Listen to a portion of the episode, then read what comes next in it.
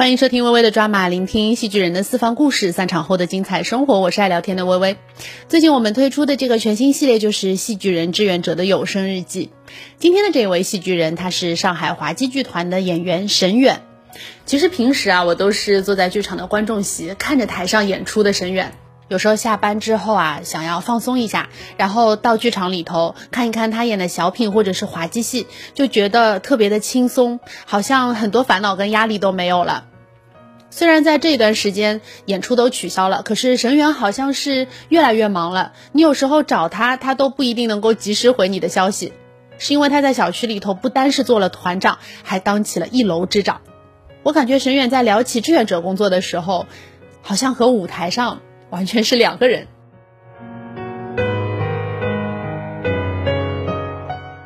我是上海滑稽剧团的演员沈远。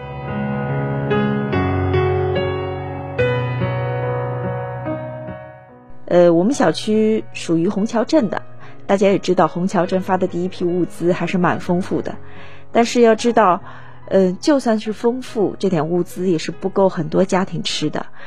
到封控到后来的时候呢，就开始缺物资了。所以呢，我就跟我们小区里面另外一个女孩子，就开始给大家团购牛奶啊、呃牛肉啊，好多好多的必需品、纸巾啊什么的日用品。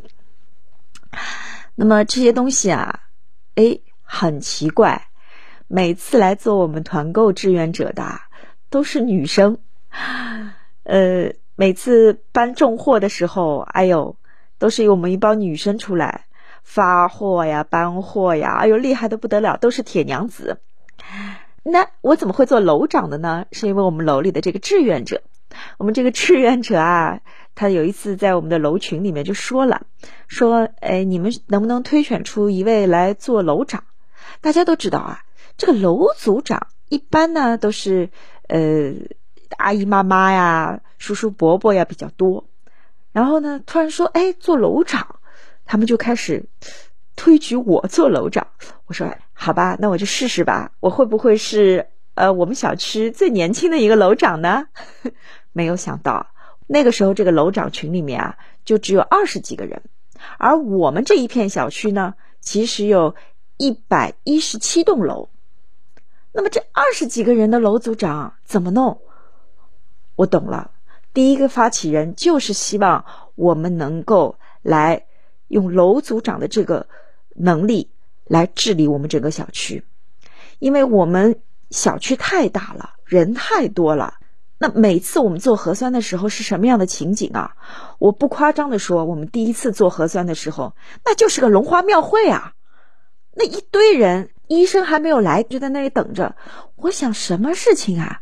是那里在卖小龙虾，还是那里在卖里脊肉啊？不是，等着做核酸，没有秩序，而且管也管不好。呃，有些人口罩也不戴，有些人在旁边抽烟聊天。很多很多，还有遛狗的。那我们这些二十几个楼长怎么怎么办呢？我们说，首先一点，我们必须每一个楼要有一个楼群，楼群里面一定要选出一个楼长，这样我们才能够大家联系起来管理好我们这个小区。好，大家啦啦啦啦啦啦，从每一个团购群里面去问，有没有二十八号的人啊？这个人说：“啊，我是二十八号的。好，嗯，那你现在你帮一个忙，你把你们的楼建一个群，然后你就做你们楼里的楼长。”他说：“啊，不行，我不行，不管你行不行，你先坐着。你要是不行，你再让给别人做。就这样一栋一栋一栋一栋的楼，我们建成了一个我们小区的大群，就楼长大群。然后呢，我们就开始。”一楼一座，那么就要划分区域。比如说，我们这一这一块来三个医生，那我们就要划三块区域。这三块区域的楼栋，我们按照顺序一个一个的叫下来。我就记得我第一次的时候，就是我们成立了这个，呃，我们这片区域的楼组长之后，我们第一次做核酸。这一天啊，我们三期完全是归我管。我跟我们另一个女孩子，我们两个人前一天晚上规划好路径，那天晚上我记得很清楚，下雨。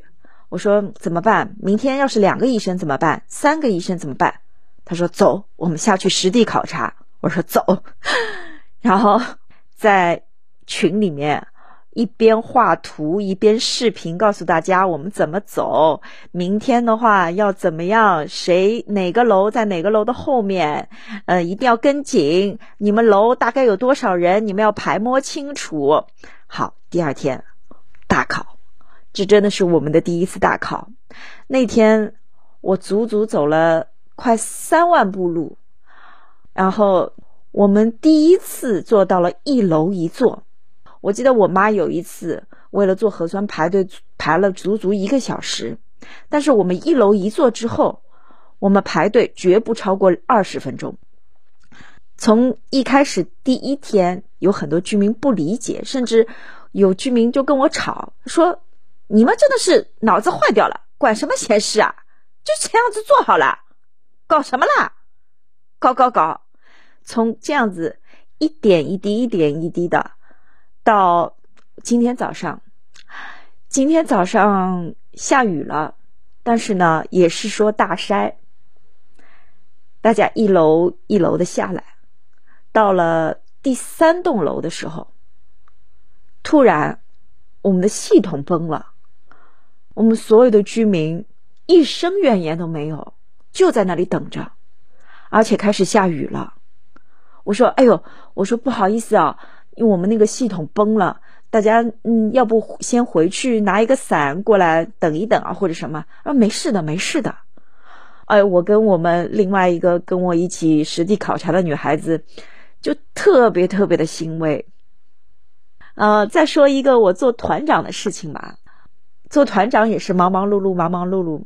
还有一天，记得好像是十三号，也不知道是十四号，那一天是大暴雨的日子，我。给大家订的牛肉到了，怎么办？大暴雨，牛肉就放在车上，我一家一家一家一家的送。其实我送第二家的时候，我浑身都已经湿掉了，但是没办法，你既然你给人家订了，因为这个牛肉是冰冻食品，你必须要给人家送到。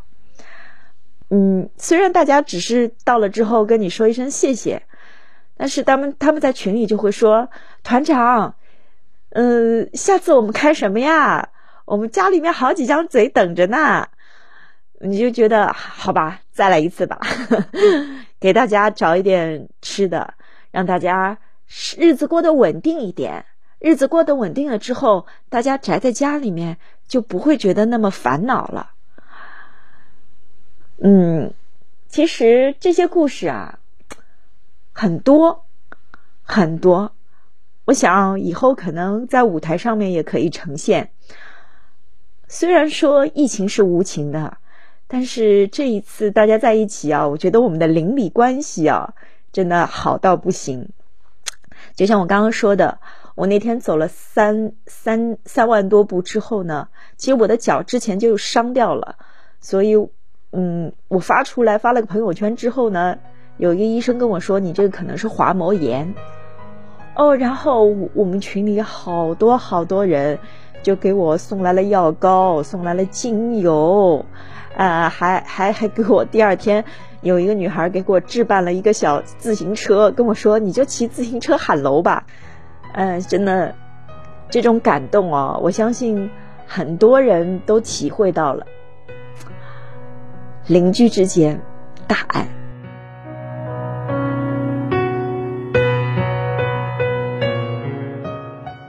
希望很快就能够在舞台上和大家见面，能够把我们的作品带给大家。